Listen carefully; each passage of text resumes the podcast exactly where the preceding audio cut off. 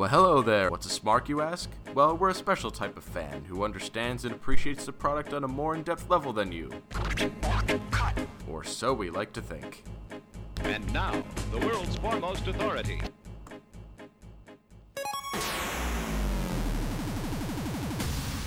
The Rogue of Wrestling, Michael Newman. It's too late Yeah. for me. I'm like Gollum in the ring, man. I'll jump in the fucking lava. It's. I don't want to, but it's gonna happen. the New Jersey kid, Joe Sheehan. Hug life, man. Hug Life, man, not Thug Life. What is this? Why is Bayley Thug Life now instead of Hug Life? You're listening to the Super Smark Brothers Pro Wrestling Podcast.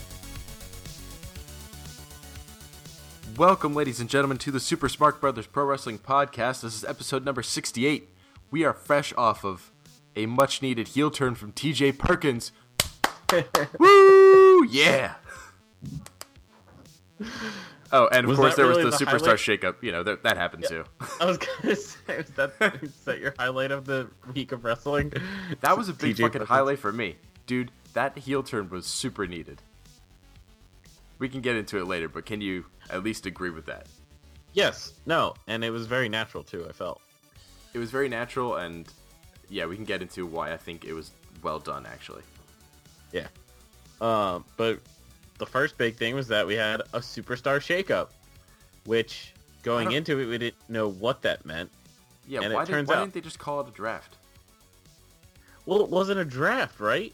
Like we have no idea what happened behind the scenes, um, like in storyline. Obviously, I'm talking about to like cause these superstars to change from one brand to another.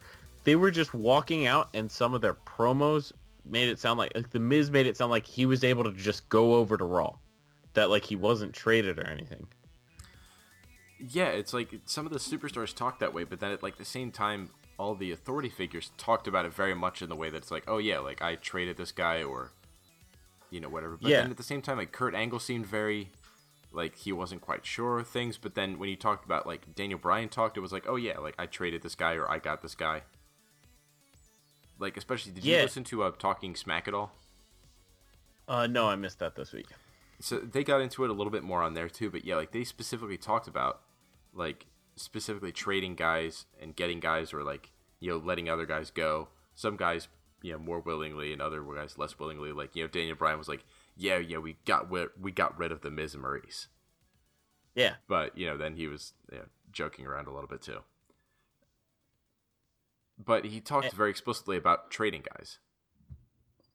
So, So it seems it's very WWE has been so all over the place with this whole fucking narrative like with the superstar shakeup even the naming with like it like did so many of these trades seem very last minute to you Yes, and it. I was gonna say with the way you were making it sound, with like talking smack being the final spot where like they seemed to know what they were talking about. I bet you it wasn't even until SmackDown that they had the storyline like solid of what actually happened. Like Monday Mhm. felt like just fuck it, send Dean Ambrose out there. like Yeah, like that they just decided to fucking switch the titles, which is fine. Like I think that's kind of a cool idea. We can switch some titles around, but then like Mhm. I think one of the biggest ones that totally screams that they had no big plans going into this was the Bray Wyatt one. Like yes, because Bray Wyatt is now feuding with Randy Orton on SmackDown and Finn Balor on Raw, and he's going to be competing at the Raw exclusive pay per view for the SmackDown title of the WWE title. Like, how the fuck does any of that make sense? in a House of Horrors match that they have no idea what the fuck they're gonna do for. Yeah. Did you hear about the surveys? Oh no, what survey? Oh yeah, so um, they have the WWE Fan Council, which is they just select random fans that have ordered off the shop, uh, interacted with interacted with them on social media, Mhm. have an account with the network, things like that, and it's basically just randomly selected out of all of those. Um, they send certain people surveys from time to time, just of like, uh, like the the survey a while ago about if ROH was acquired and put on the network, like would you pay more for that kind of thing? hmm And recently they did one where they said they sent out a survey and they're like, what do you think should be involved in this House of Horrors match? Huh. I was like, you want the fans to write the show for you? Like, like from a What do you- booking standpoint, like, do you want to see seems that- tables? Do you want to see Yeah, more exactly. projections of the holograms again? yeah. Do you want to see interference from the Wyatt family? It's literally going to be a fan booked match. Oh my god. That's fucking hilarious. you know what? If if that's actually happening, then I would really hope that that's like an experiment that Vince is like if he's somehow snapping to his senses like, "Wait, what the fuck? All right. Hold on. What the fuck are you all you guys doing for me? Hold on. I'm going to see if these fans can book this shit better than you guys." Let's see. Although the problem is when you open it up to fucking everybody, the unfortunate truth is while not every wrestling fan is a fucking idiot, there are a lot of fucking idiot wrestling fans. oh yeah. So if you do it by sheer numbers, you're uh, willing to uh, you're you're going to run into some trouble. hmm Uh, you know, as we see with like you know the election, like the U.S. election. You know, just just saying.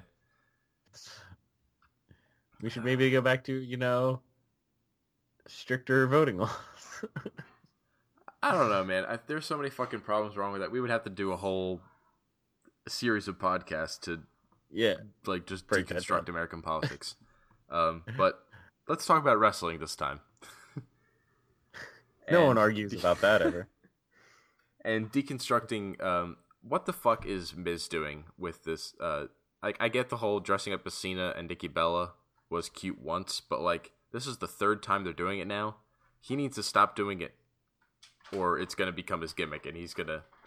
Wouldn't it be fucking ironic if? Because remember when he had Sandow as Mizdow?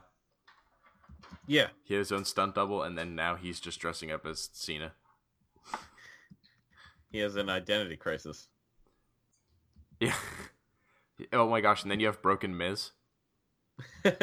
because he doesn't know who he is anymore. He's like been in so many shitty movies and he's stolen so many aspects of gimmicks from other people that he just doesn't know who he is anymore. I'm a Marine. No wait. I'm a reality TV star. I'm Mike Mizanin. Wait, no, I'm the Miz. Wait, no, I'm Miz and Morrison. Wait, no, I'm Hollywood Maryse. Miz. Uh, Maryse, Maryse. I'm John Cena. John Cena House Rules says. Oh my gosh. I think that was like I think this should be the last one because I think this was just like a um because WWE has this belief that there's not big crossover between the SmackDown and Raw audiences, Mhm. and I think there's some truth to that. I I think some people are just watch Raw or just watch SmackDown. Uh, so I think maybe they just did the crossover once just to be like, okay, now everyone's on the same page. Like this is what he's been doing, and now he's gonna go on from here.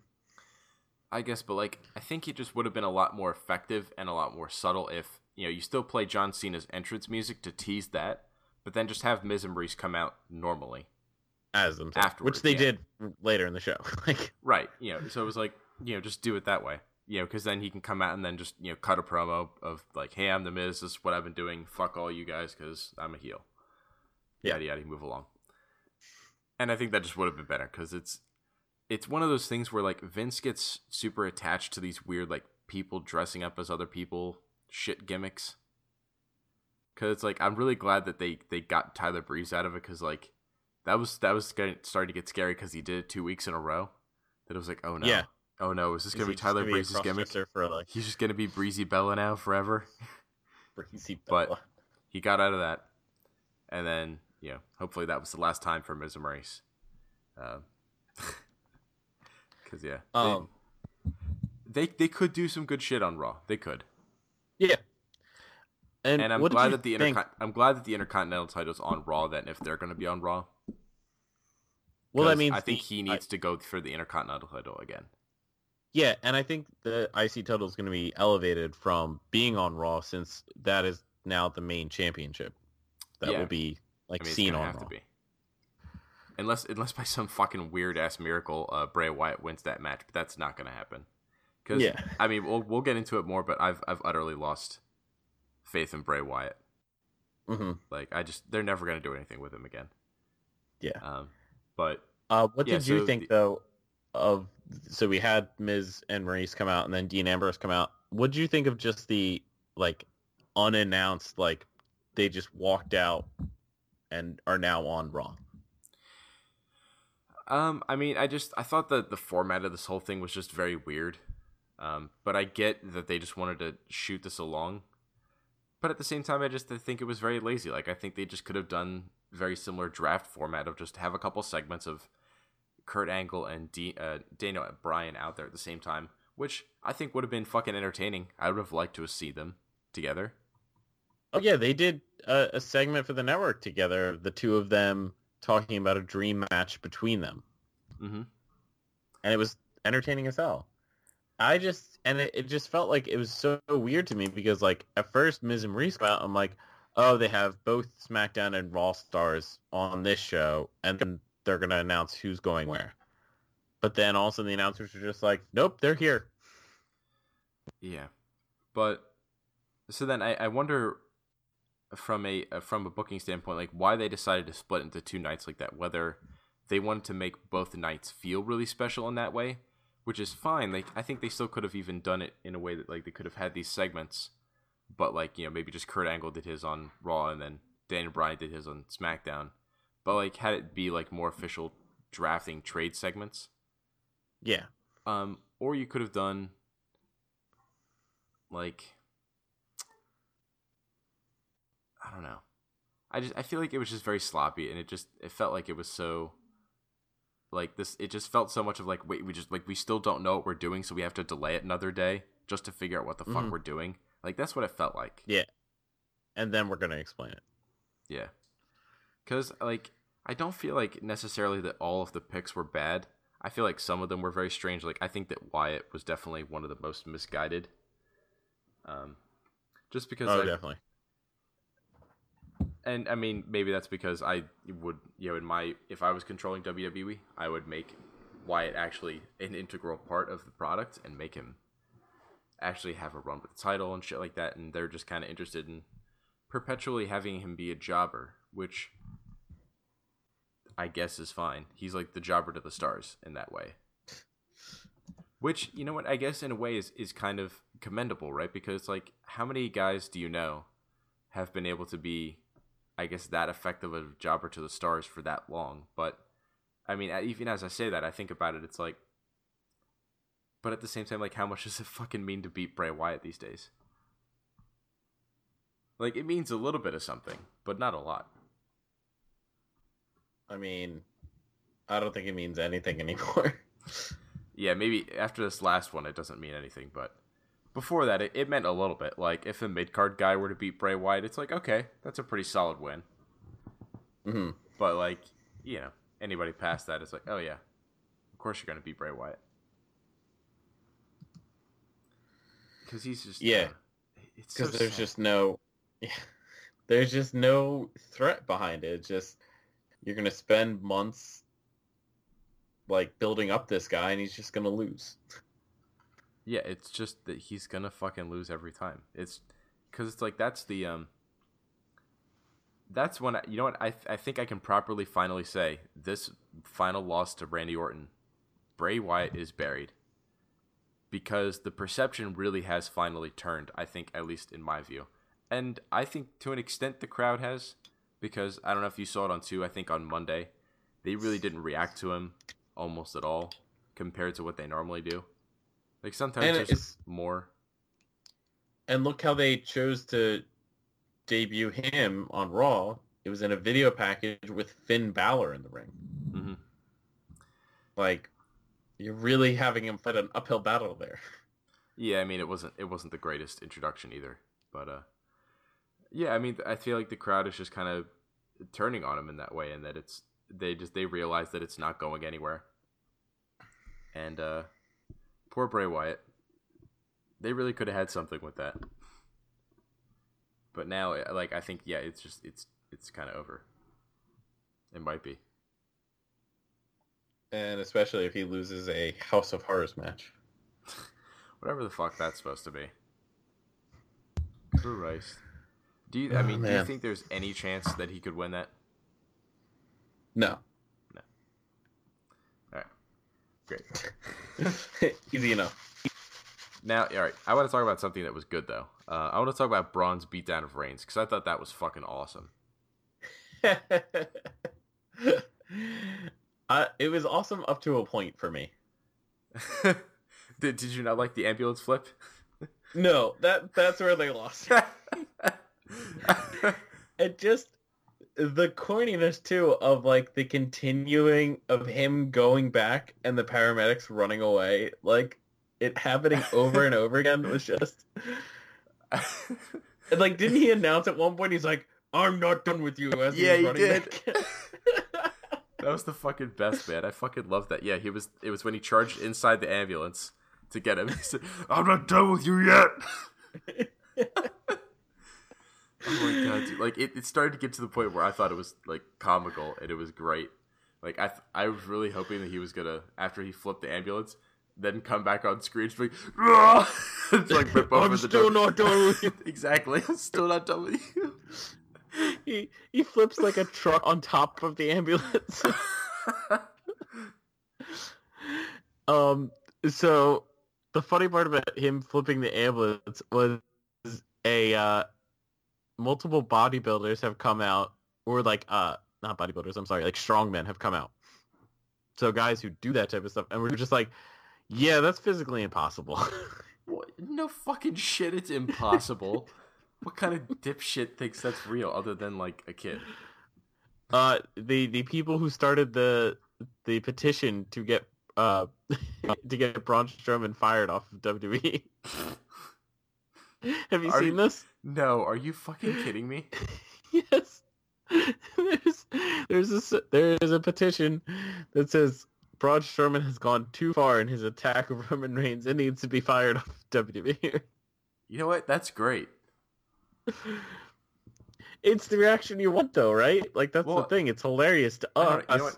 Let me let me clarify because let me ask you a question. Is there outrage Yeah. because he went too far in his beating up of Roman Reigns, or is there outrage because oh how dare he flip an ambulance? An ambulance is a sacred thing of Oh no, no, it's like- completely storyline. You hurt Roman Reigns. okay. Then cool, good. Yeah, I mean, so it accomplished what it what he wanted to, right? Like, well, because it- it that, I guess for that that one fan, it accomplished what WWE wanted it to do. But uh, for was not- everybody else, it was just like, It- yeah, fuck him up. especially in the arena. Yeah, everybody, they're chanting, "You deserve it." Yeah. and they kept cheering every time Braun came back into the picture. Like Yeah, it was as amazing. soon as as soon as he ran on the screen, there was cheers. Oh my god! Like I was cheering, just watching on my screen. I was like, "Oh my god!" They they do not realize that they're making Braun Strowman the biggest babyface in this damn company. Yeah. Like they're just gonna make him the most over babyface on Raw. They're gonna have to have him beat And- Brock Lesnar and get the title or something. They have doctors on staff, right? So yeah. can the doctors not give input to the writers when the announcers have to announce the injuries that Roman Reigns suffered from this? So let's start. First, he was grabbed out of a chair while he was getting an interview, was thrown all over the building, like into ladders, into doors, into whatever, a wall, has a crate like on wheels, a very heavy crate, smashed into his face slash body, is then uh, strapped onto a stretcher. The stretcher is flipped off of a very highly elevated uh, shipping dock, and he lands on the he lands face first on the ground. Is placed back into an ambulance, and the ambulance is flipped over, and all he has is like a separated shoulder, bruised ribs, and uh, I think they said like possible. I don't think did they mention skull fractures at all. I don't think they did, but yeah, like basically no injuries whatsoever. Yeah. Man, you know what? What a great way to capitalize on beating and retiring The Undertaker. For Roman Reigns just to get his fucking Yeah. ass whooped. What? Like, which is literally what he was about to do. He was about to capitalize. He was giving an interview about doing that thing. oh man, that fucking interview was balls. That, like, I hated that. That was some pussy shit. Cause, like, the fucking first week when he came out and was just embracing the boos and was like, this is my yard now, I was so excited because it was like, oh my god, maybe, maybe, are they please coming to their senses and letting him turn heel? And then this one is just a whole like, yeah, I respect a dead man. You know, I just I had to do it. It was like, oh, Yeah, which completely- stupid. He completely contradicts what he's what he said before. Is Exactly. going into the match, he said, "I'm going to retire you." Right, like what a bitch. Ugh, I hate this character. This is so like the way that it's written is so stupid. Like who how are you supposed to cheer this guy? He sucks. He Yeah. sucks and he's inconsistent and it's just it's it's aggravating. Because I think we can all plainly see the kind of fucking awesome character that Roman Reigns can play. He just needs to be a fucking remorseless bad ass. Yeah, it's the, the thing is, it's not the X Pac go away heat. It's the we we. He's a great wrestler. Like he has good matches. He's just in the wrong character. Yeah, he he actually has become pretty damn good over the years. Like I think he's he's not on the amazing level, but like he's one of those guys when you put him in the ring with somebody else who's really good, he will elevate to their level. And Yeah. he can like for somebody who's decent, he can get to a pretty good match with them. But he's Yeah. not he's not like, you know, a guy like an AJ Styles who you can throw him with anybody and he can just Oh, produce yeah. gold. Like Yeah, no, and that's fine though. Like there's a lot of there's been a lot of top wrestlers just like that. Hey, you know what? Like honestly, he's already better than Cena was back when Cena had the experience he had. So Yeah, yeah, that's That- a, that's like, a how- that's a bonus. But he's What, not he, he ain't Cena on the mic though. But oh yeah, that's okay. Honestly, see, Reigns really should ne- barely be talking. and if he is talking, he should be gloating, which is what he doesn't do. Man, isn't isn't it just fucking amazing? Like I, I feel like the idea to have Roman Reigns retire the Undertaker has probably been in the works for a while. But the fact that they had no plans on where to go from that, or at least seemingly, is is mind blowing to me. Because it's like the Lesnar, the Lesnar storyline after defeating the Undertaker at WrestleMania now looks like a five star program compared to this. Well, and you know what the fucking weirder thing is? Have you been hearing the fucking rumors that like it's they're setting up Strowman for Lesnar, which based off of this makes sense, Yes, but based off of the fact that then because you, had, you had Strowman approach him last week. right, just the fucking fact that then you had Roman be the one that retired Undertaker, and then this is where you're going is like this makes no sense. Like this is where you would go if you had Strowman retire Undertaker, Yeah, and you know you had like I don't know Roman Reigns win the title and he was going after the title. Like this is the sort of shit that would have made sense. hmm but it's it's So now very the- weird. the question comes down to this: How long is Roman Reigns out for?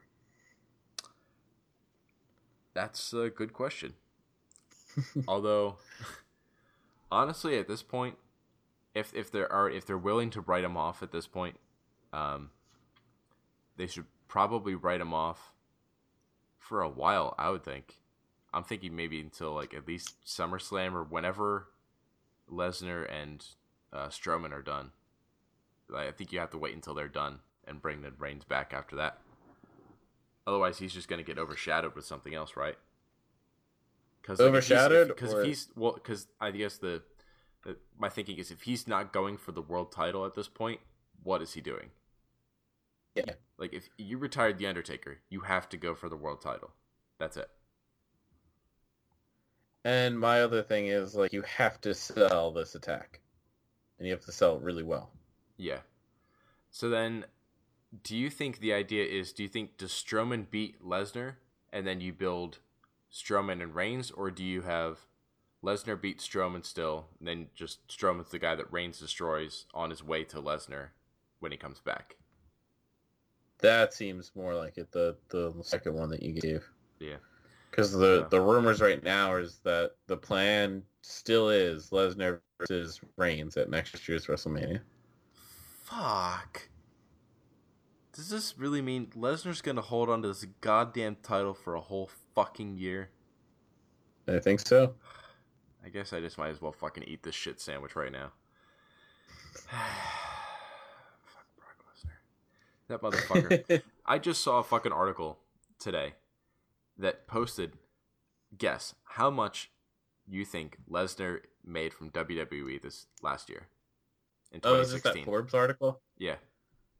Uh, wasn't it something like twelve million? 12 million dollars. Do you know? All right, so obviously Cena made the second most, but do you know how much he made by comparison? Cena, I it was definitely not in the. Was it wait? Was Cena double digits? Maybe Guess. like ten million. Cena made eight. Oh wow, he was down in the single. Okay, and then in third place was Roman Reigns, and you want to guess how much he made? six or seven. Three and a half. Oh my god, that's a huge jump. Yeah. So and there was like a lot of other guys in the like two million range, like Ambrose and Yeah. Rollins and Rollins. Orton. I thought like I was. Yeah, I thought it was interesting. Rollins and Ambrose all make more than Orton. Mm-hmm. Well, that that makes sense. I think because Orton had a lot of time off, and Mm, true. even then too, it seems like his his schedule is a little more part time. Like he probably works less of the house shows.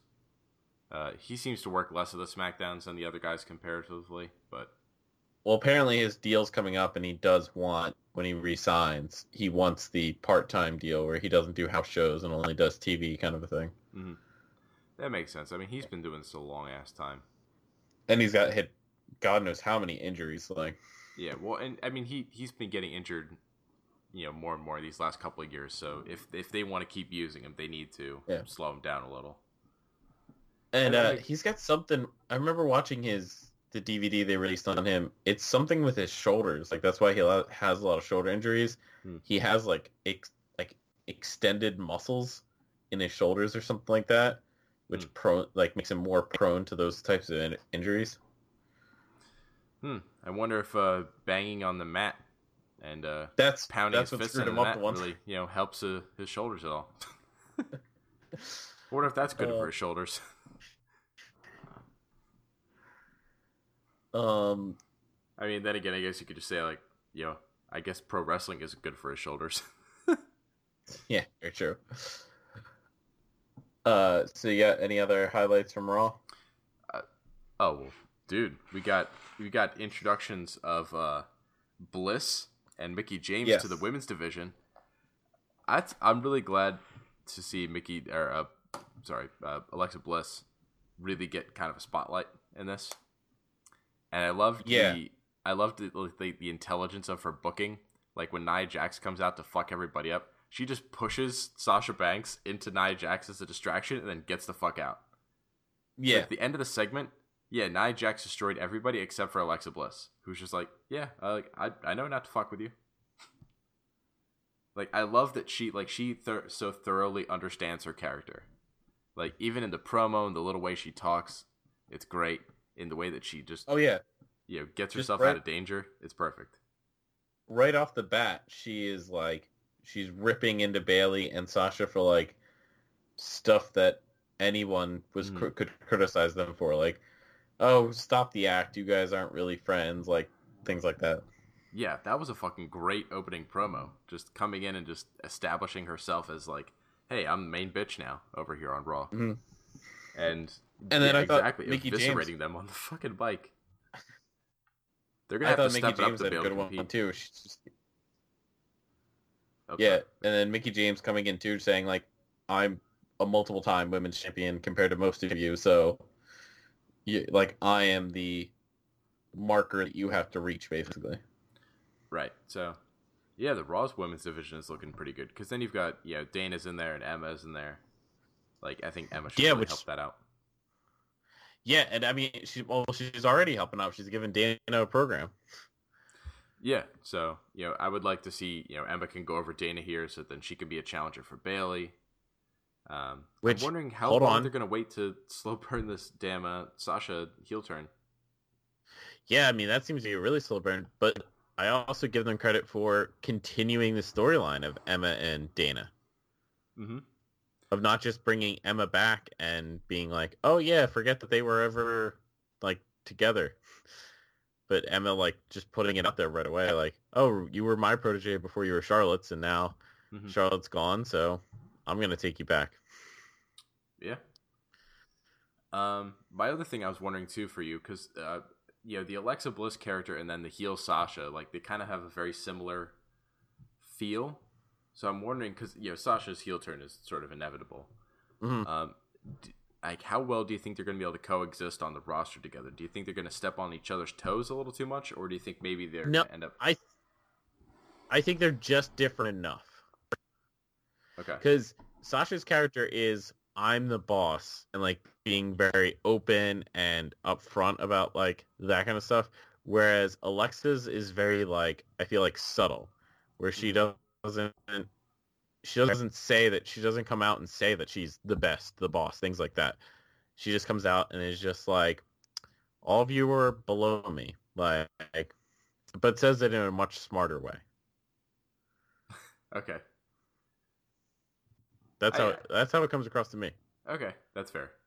I was I was just thinking almost maybe from like a hmm. You know what? I wonder would it be interesting to kind of see them team up like if they were both heels to see like a, a power heel duo? Like Yeah. it's just these bitchy, nasty little heel bitches. wow, I just I really threw the word bitch in there. Yeah, just these bitchy little bitchy bitches. bitchy little bitchy bitches. Oh my gosh. Yeah, I don't know. Maybe that that would be kind of interesting. Maybe not like a super long term thing, but I don't know. We'll see. Yeah, because like uh, you know, Sasha Banks has a history of doing that, right? Because she had the BFFs and there was the four horsewomen. Like, there's the group kind of mentality with her. Yeah. Who knows? Ooh, maybe if they had like a bunch of servants. Well, you know what? They could get Nia Jax. There you go. Oh my That'd god. a- Speaking of servants, did you see the Twitter exchange between Charlotte and Dalton Castle? No. So now that Charlotte uh has like if you noticed lately her wardrobe her like pay per view wardrobes have been more like more like a peacock kind of a thing. Mhm. Uh the boys have their own Twitter account and they tweeted they're like, Oh, if you ever need fanning, let us know. And she like sent them back, she was like, Oh, I will or something like that. And Dalton Castle tweeted he's like, Wait, I lost my title match and I'm losing the boys? What the hell? and him and Charlotte were like going back and forth about it. That's pretty good. But another thing that was, I think, even better, fucking T.J. Perkins finally got that heel turn, and it made sense. But- yes.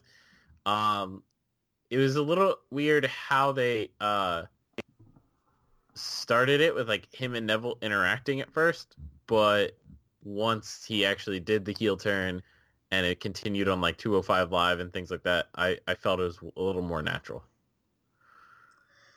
Yeah, because it's like you know this whole thing of uh, you know getting frustrated with the missed opportunities, and then kind of seeing Neville as the example of the you know if you kind of take it into your hands and just say fuck to everybody, like you can take it into your own hands and get those opportunities for yourself.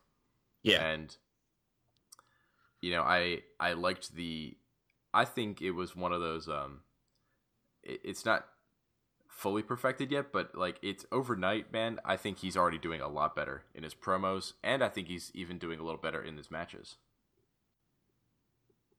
like what do you think as far as his, his performance Yeah, I mean, he, he definitely switched up his style, which I appreciate whenever you turn heel. Um, not doing a lot of high flying, keeping it more grounded, submission based. But I just thought it was also really cool naturally with the fans of how they react to him Mhm. for the heel turn, because when he was first doing the dabbing and stuff in the Cruiserweight Classic, that was a little more over, like, and more of a babyface move.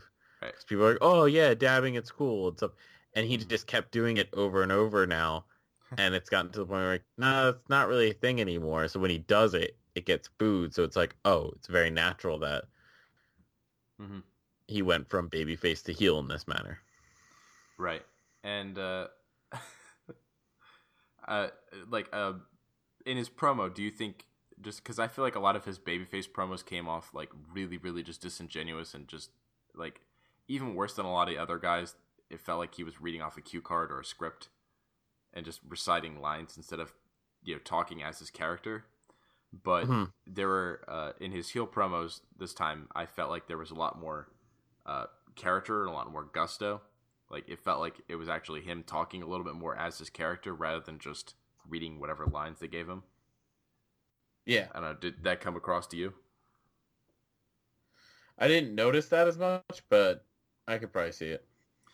Like he he I think he just kind of and I think that's one of those things that's very natural for a lot of people with being a heel because when you're being a heel, I think you're allowed to take more chances because you know you're trying to get people to boo, which is in a way I think kind of a little bit easier than to cheer because you know you just kind of have to be a dick about things. Uh, so you're able to take and more people chances. like to boo things a lot. Right, so you can take more chances with your character, and I think him, uh, like when he was talking about uh, how he beat everybody in the cruiserweight classic, and how it was so easy that it was like playing tennis with the uh, with the net down. Like it just that net, uh, like you know, lines like that just came across. I think a little more natural than some of his lines when he was a babyface, where it was something like I'm trying to remember. There was one in particular that was really bad.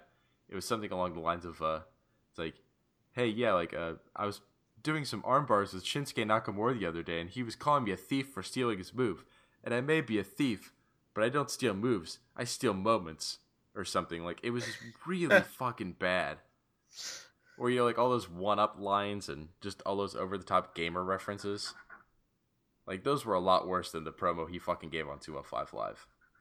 Oh yeah, So I think he's starting to head in the right direction, and I think his uh, like mannerisms in the match, I think were really befitting of a heel, like just befitting this kind of like very cocky, self-absorbed, uh, arrogant heel who. It, seems to me, are you getting the energy that he's almost getting this uh, identity of maybe he's going to be like the prince of the cruiserweights, like that this alliance with Neville is going to be a bit of a lasting thing. yeah, because it's weird, right? Like being friends with the the champion, Mhm. um, the champion promising like I'm the only one that can get you title shots, things like that. Mhm. Um, so yeah, maybe like it's a what what do I want to say? Kind of like a bet that I know in the end this friendship or alliance or whatever you want to call it, in the end will help me, but I'm like taking a chance with it at first. And you know what? It's it's one of these things that I think if they if they kind of commit to it for a while, not only is it going to be I think beneficial to T.J. Perkins because it, it's help gives it helps give him a character, and I think actually right now it could be a really good character of like that that guy that's in the way when you're trying to get towards Neville and the cruiserweight title, and he's this like fast, cocky little like bastard who can pull off all sorts of crazy ass moves and he can rub it in your face, and it's irritating as fuck. Like that. That's who he Mhm. is. He's just like little the prince. He gets in your head and does all this And he's shit. got and he's got backup with the king. yeah, and then you know the king comes out and can fuck your ass up. So you know that helps establish his identity, and then with Neville, it helps you know not overexpose him by having T.J. Perkins be in the way. Then it also helps give him an ally for like you know if he needs to cheat in a match or if he has tag matches. Like there are all these different things that having T.J. Perkins as an ally, I think helps bolster his identity as the king and just helps his championship reign. Then on top of it, uh, you know, bolstering that stuff together. Eventually, if they crumble, then you've got a built-in feud. These Yeah. guys can fight each other. So Definitely. They're one of the few highlights of 205 Live right now for me. yeah, well, I mean that, and then his match with um, well, T.J. Perkins' match with Gallagher, I thought was pretty damn good. That was the only good thing on 205 Live. Yeah. but uh, other than 205 Uh, Live, we had some other good stuff on SmackDown because we got uh, Owens coming over to SmackDown. Well, did you want to talk about real quick on Raw, I just want to finish up. Yeah, yeah. Yeah, fucking fire Jinder Mahal. that bad, huh? Because fucking Finn Balor comes back after being injured, and literally in his first singles match, the first guy that he works with, Jinder Mahal, gives him a goddamn concussion. Well, but Fucking- I mean, Jacked up Jinder Mahal, fucking steroid-ridden ass. do you think that's part of why they sent him over to SmackDown was to get him away from Finn Balor? They're like, man, he Maybe. fucked him up. We have to. He's the the club was gonna the club was gonna give him a receipt. oh my gosh. Yeah, Uh, that was. but uh, yeah, that's, I just wanted to get off that, that, that off that, that was your that was your thing. So then, what did you think Mhm. of his uh, performance on SmackDown? I, I was, so hold on. Rob Gronkowski has to get his revenge at WrestleMania by get, helping get Jinder eliminated from the Battle Royal, and then at SmackDown also has to give him the receipt of throwing like a full beer in his face. like, and Rob got all of that too. Like, Jinder like barely tossed anything at him at WrestleMania, Mm-hmm. but Rob took like pretty much a full beer and like shot it at his face. Oh yeah, dude, of course.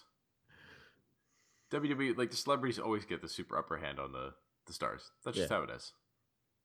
and apparently to get pushed, uh, Mojo Rawley just has to have Rob Gronkowski be at every show. Yeah, there you go. You just well, you know what? In in the world of WWE, that's a sort of shit that makes sense because it's like if you're bringing more exposure to the product, and especially if you're potentially wooing a guy like, well, I don't know. That's the thing is because like a guy like Gronkowski, sure he's got this little bit of popularity right now, but like, I don't know. After he retires, do you think he's gonna have that much fucking buzz to make uh, it worth signing a guy like him? I mean, if WWE feels like they can reinvigorate that buzz, yeah. But you're right. By the end of his football career, which I mean, I'm no Patriots fan, but I hope like something doesn't happen to end his career anytime soon. um, I yeah, it's gonna die down. Although, I mean, I guess if he's smart and he like plays up the whole character thing and gets it to be more of like a thing, like a I don't know, like just a name that people know, then Yeah. maybe the character can last a little longer, and then he could. I mean, he's kept it up for a good amount of time. It's been, I think, two or three years now. Oh, has it really? Yeah, at least it, it's been at least two that I know of that he's been around, and and kept up this character of the party boy kind of hype bro mentality. Okay, I hadn't realized it would have been that long. So I don't know. Maybe, maybe it'll maybe it will last until he uh, retires and go to WWE if he wants to. Yeah. And then uh, him and Mojo Rawley can team up and retire Zack Ryder, a balding Zack Ryder. oh man, uh, but yeah. So SmackDown, uh, Yeah, we're on SmackDown. We got a uh, a shaved and Kevin Owens. yeah, and the the suit, and did you notice this? He's kind of talking slower too. A little bit, yeah. Did I think he was trying to like basically mimic Jericho's character. Yeah, like the old Jericho. Mm-hmm. I could see that. I could see that. Especially since they're still feuding, so Yeah, that's true. And he is playing up this whole uh uh you know, like him being the Canadian thing, like you know, with the US Yes. title, it's like you know that was a lot of his promo was the whole you know, try to get cheap heat off of the Canada's better than the United States. Sort of shtick. yeah.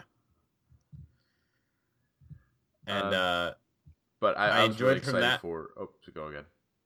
oh, I was just gonna say, uh I enjoyed from that. So Owens comes out with the title, and you have guys coming out right away trying to challenge for it. I was gonna say the exact same thing. Yes. Exactly. You have three fucking guys all coming out saying that they want this title. Makes it fucking feel important as hell. And that Yeah. you know, these aren't just fucking any guys. Like this is Sami Zayn who's a big deal and the people fucking love. This is Baron Corbin who they've, you know, put some heat under and I mean, he's pretty much Corbin's now like the second highest heel on SmackDown. Oh god, is that true? Think about Hold it. on. You got Owens, and then who else? Yeah, you've got Owens because you had Wyatt, but Wyatt's gone. You Mhm. had well, AJ Styles basically turned face. So Yeah. Not him. Fuck. And you got rid of Miz. God damn it. They're gonna have to build up some heels, man. Although I'm sure, who else did they get in the draft? Did they get? Well, they got they got Rusev. Hold on. Maybe uh Yes. maybe they could build Rusev back up, and he could. Oh my god, they're they might be fucked when it comes to heels. Well, I guess Owens is really just gonna have to step the fuck up and be Master Heel Man, or Randy Orton could turn heel again. Yeah. Um, Maybe but that would be I think better. I mean I thought Reigns held it like held himself together for this. who Oh, did I just say Reigns? Yeah. Corbin. Corbin. I thought he like held his own with these other three. He's okay. I mean, I guess that's that's how he has to get better, right? Is you have to throw him in there with guys that are better than him. I mean, he was. I mean, his wrestling is definitely getting better because that the main event was awesome. Yeah, that, main event was really good between the three of them, and you know you could you could just kind of write it off into Zayn and Styles, of course. So they carried it to being good, but I think Corbin did help. He got it there. Yeah. he did his part. Uh, but yeah, and then especially with Styles going after this title, I think really especially makes it feel really important because Zayn Yeah. and Corbin, yeah, like those those two guys make sense to go after the U.S. title, but like Styles is like the top guy on SmackDown right now. Yes, definitely. It is the fact definitely his he- show. Yeah, the fact that he's going for the U.S. title makes it feel really important. and I like that he he made it clear that he was like, I'm going after this title, but I'm also doing it to let you guys know that, like, because two of them are newcomers, that this is my show. hmm And dude, how how fucking phenomenal was eh, phenomenal was that promo with Styles? That you just I loved his languaging, just talking so much about how SmackDown is his home. It's the show that his he built. Like I love his identity with SmackDown because not only it, it makes not only does it give a little bit more of an element to his character and I help helps justify his face turn, but it also gives more of an identity to SmackDown because then there are, there are certain guys who now through the first year and now going into the second year have been here and are now kind of the cornerstones of this show. Yeah, and with not only that, but you're building on it with guys like Zayn and stuff that are really hyping up this thing that SmackDown is the opportunity show. hmm And I think that makes it so much more interesting and so much more watchable. Yeah. And it's really exciting to see too, especially with um, because then later in the show they talked about, um, yeah, like the tag teams, and I liked and um, oh, hold on, uh, this is a little bit on Talking Smack as well, because on Talking Smack they mentioned about how um, Daniel Bryan was disappointed that they didn't get to have a tag team match at WrestleMania for the SmackDown tag team titles. So he was like really excited. That's like, you know, this year we're going to be focusing more on the tag teams, and we're really excited, especially to have New Day, you know, to help come in and help you know reinvigorate some of these tag teams and help bring out some of their personality by you know having to basically go on the mic against New Day. Yeah. So I like that they're already kind of expressing that that's in a, in a focus for this year is like New Day coming in and helping the tag teams get their spotlight in SmackDown because we saw even um fucking Primo and Epico come in and they're starting something with the American Alpha there. Yeah, and it looks like they're being rebranded again with because they weren't called the Shining Stars. It was Primo and Epico. Yeah, they weren't called the Shining Stars at all, so maybe they're just dropping the uh, the gimmick. Because that's it. Those two, I always feel so bad for because they're great wrestlers, both of them. Like they're up there with Carlito out of that the Colón family, Mhm. but they were just given shit gimmicks all the time. Well, you know what? They they honestly just they need a manager or they need to be part of a stable with somebody else who can lead them. Yeah. because they just Car- they bring they back have, Carlito. they have like almost no charisma. And it's just like no matter what gimmick you give them, I think they they just they don't have charisma. It's just Yeah. but that's okay. They can be good hands that work for somebody else who has charisma. Carlito. Yeah, whoever the fuck. Seriously, the Colón group would be amazing. Mhm. Um, we also had a whole segment on the women's division in SmackDown, and I loved the swerve here of Shane going. The, the first like woman I'm bringing out is a second generation star, which immediately got the woo chants going. Mhm. And he goes, her father is a Hall of Famer, which again, more like Charlotte Flair chants. And then he goes, Tamina.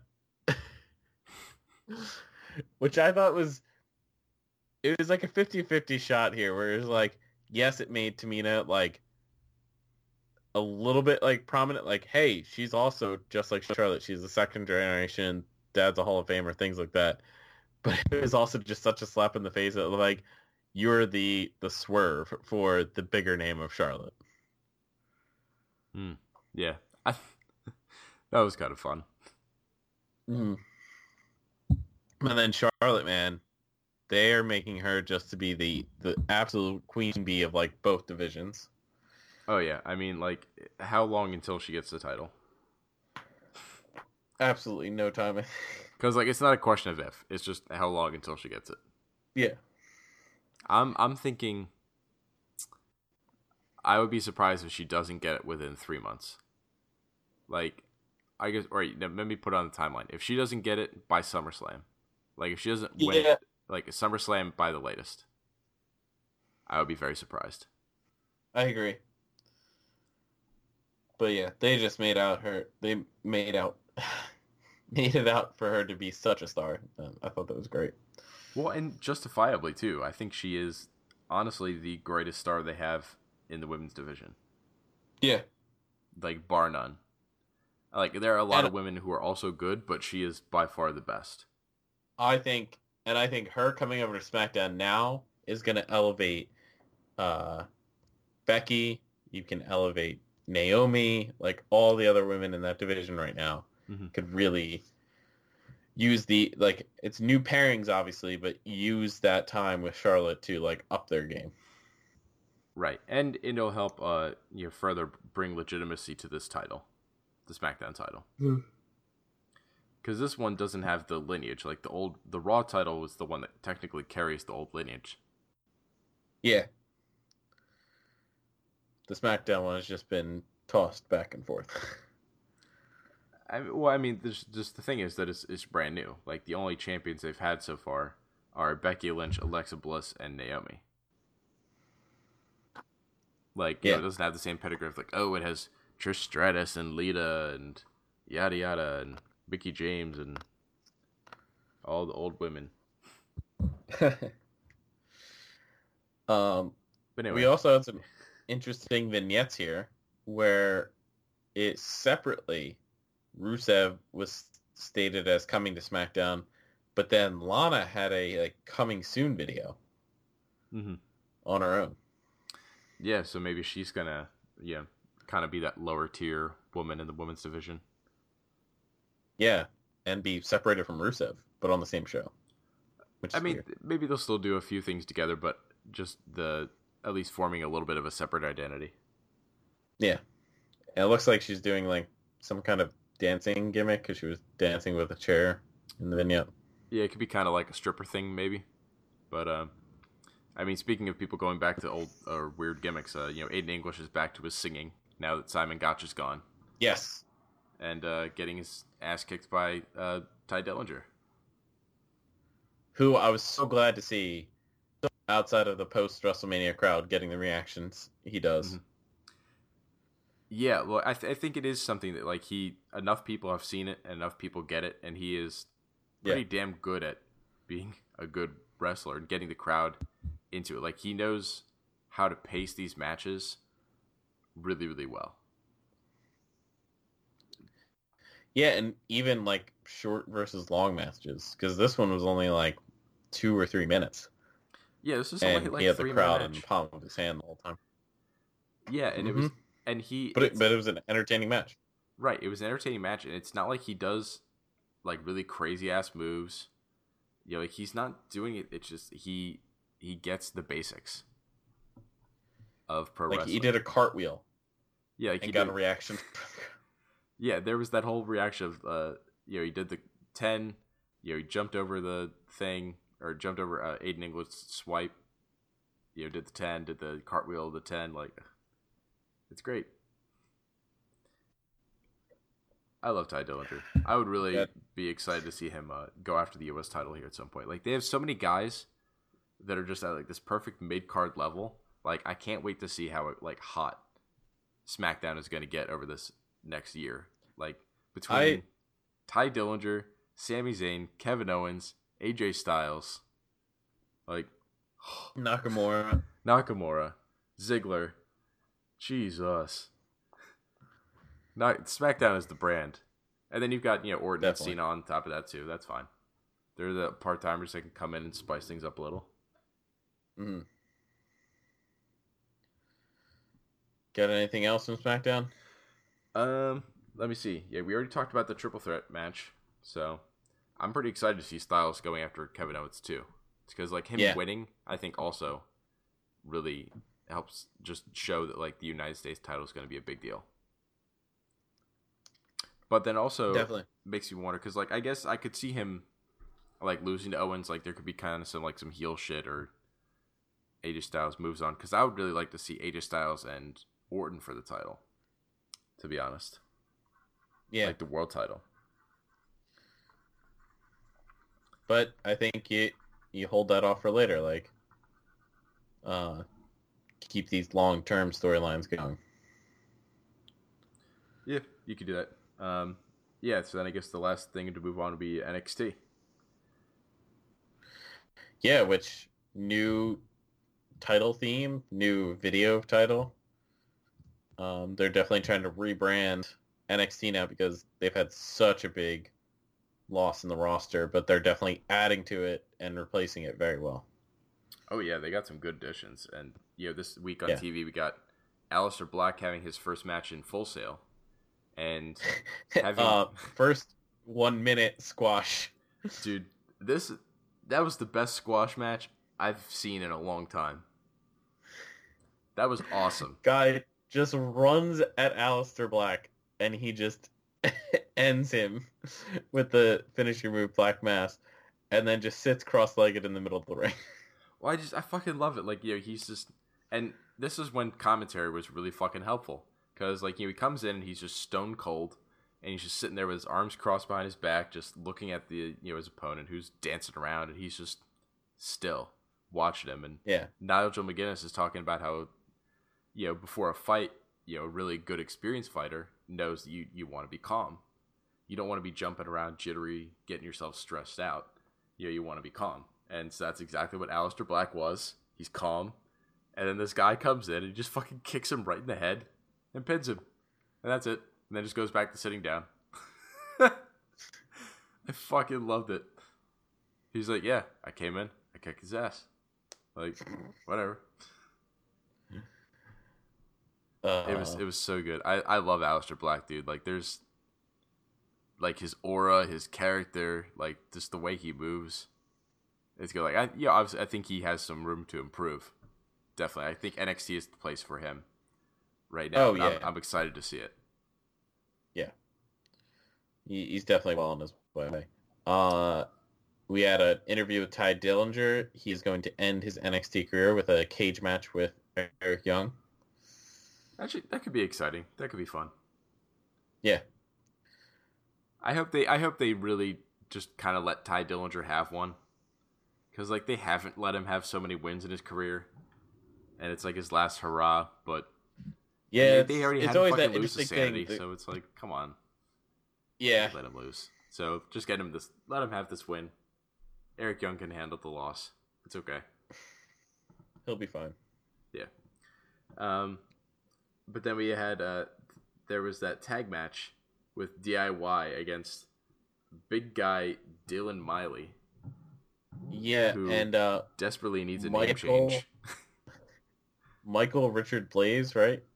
Yeah, something like that. Michael Blaze. I don't know who the fuck that Michael Blaze guy is. He could, he's some jabroni, but like that Dylan Miley guy, he looks intimidating as fuck. He needs a new name because they kept calling him Miley, and I was like, Miley is not a good intimidating name for a big scary brute.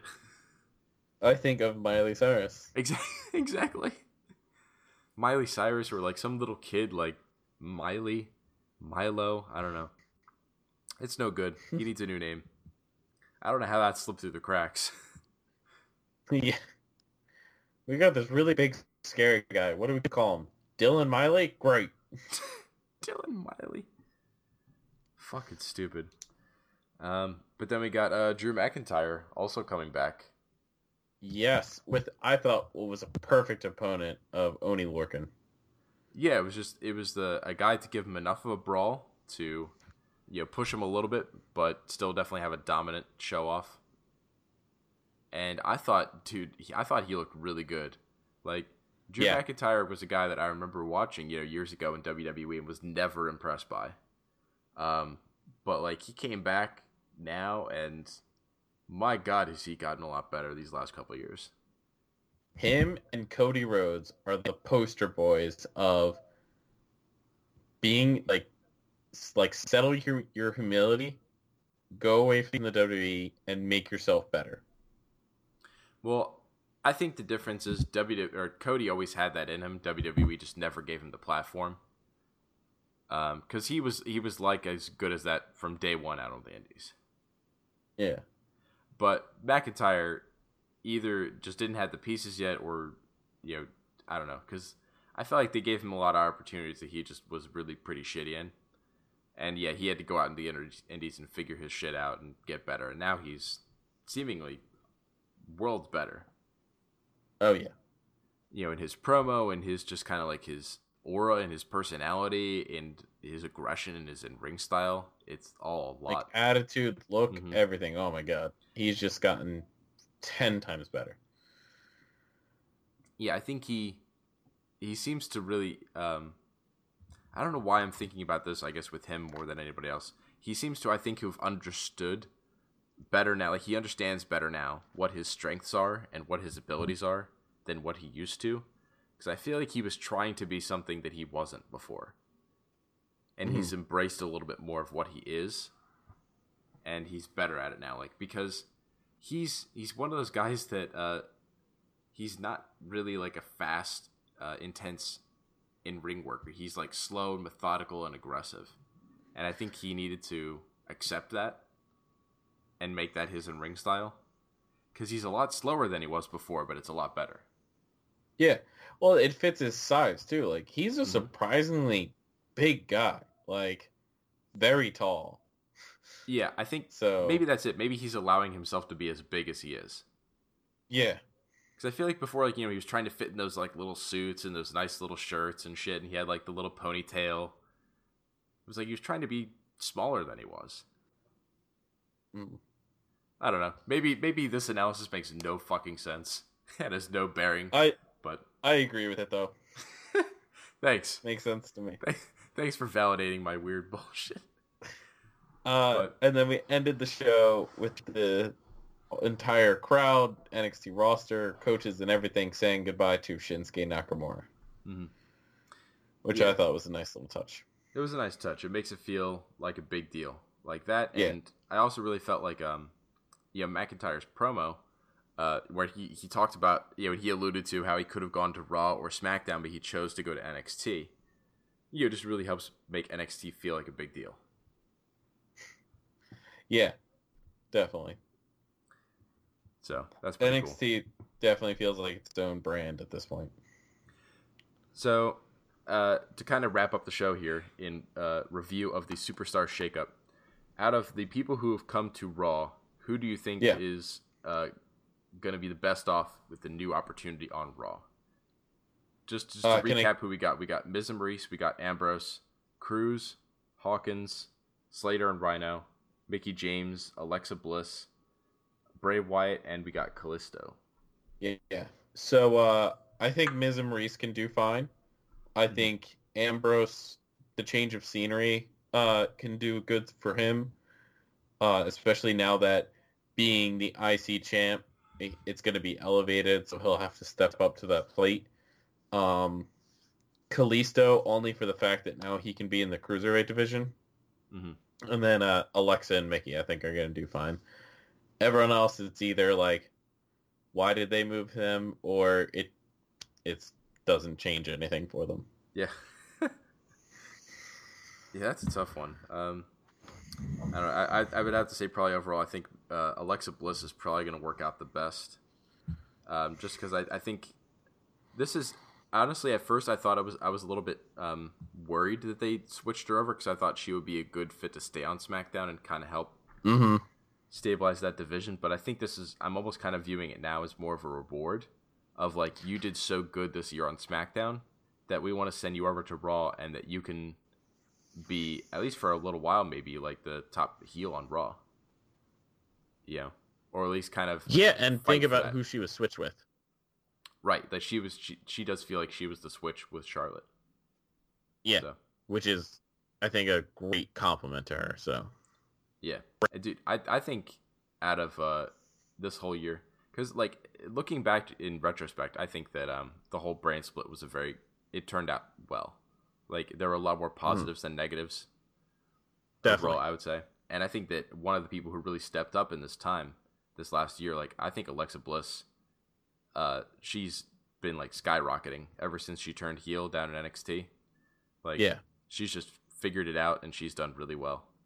Like she's Well, remember, I think the pieces and just yeah, it's great. we were a little scared when she was moved up to SmackDown. Like we said, we're like, oh, Mm-hmm. she's been really good down in NXT, but now you're kind of throwing her in the deep end. Yep, and Um, she swam. Yeah, definitely.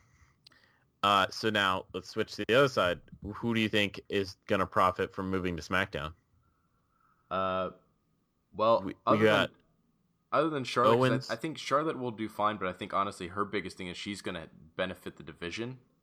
But I think Yes. the biggest person who's gonna benefit from the move to SmackDown is gonna be Zayn, for sure. Exactly, I agree. I think Sami Zayn's finally gonna get his uh his show an opportunity to shine, and he just he always has felt like a SmackDown guy for Mhm. whatever that's worth. I don't know what that means exactly, but uh, I really hope that he's one of these guys that you know now that he's there, that he's just gonna stay there for a while, and he's gonna Yeah. be one of those guys that you just you associate with SmackDown as the brand. It's like, oh yeah, Sami Zayn is a SmackDown guy. In in second place, I'm gonna throw Kevin Owens in there because Yeah, I would too. I think- actually, at at the main event level, he had a run on Raw. I think he could have an even better one on SmackDown. yeah. And I don't. I, I have to throw in because I have to go on a rant about it because I didn't talk about it yet.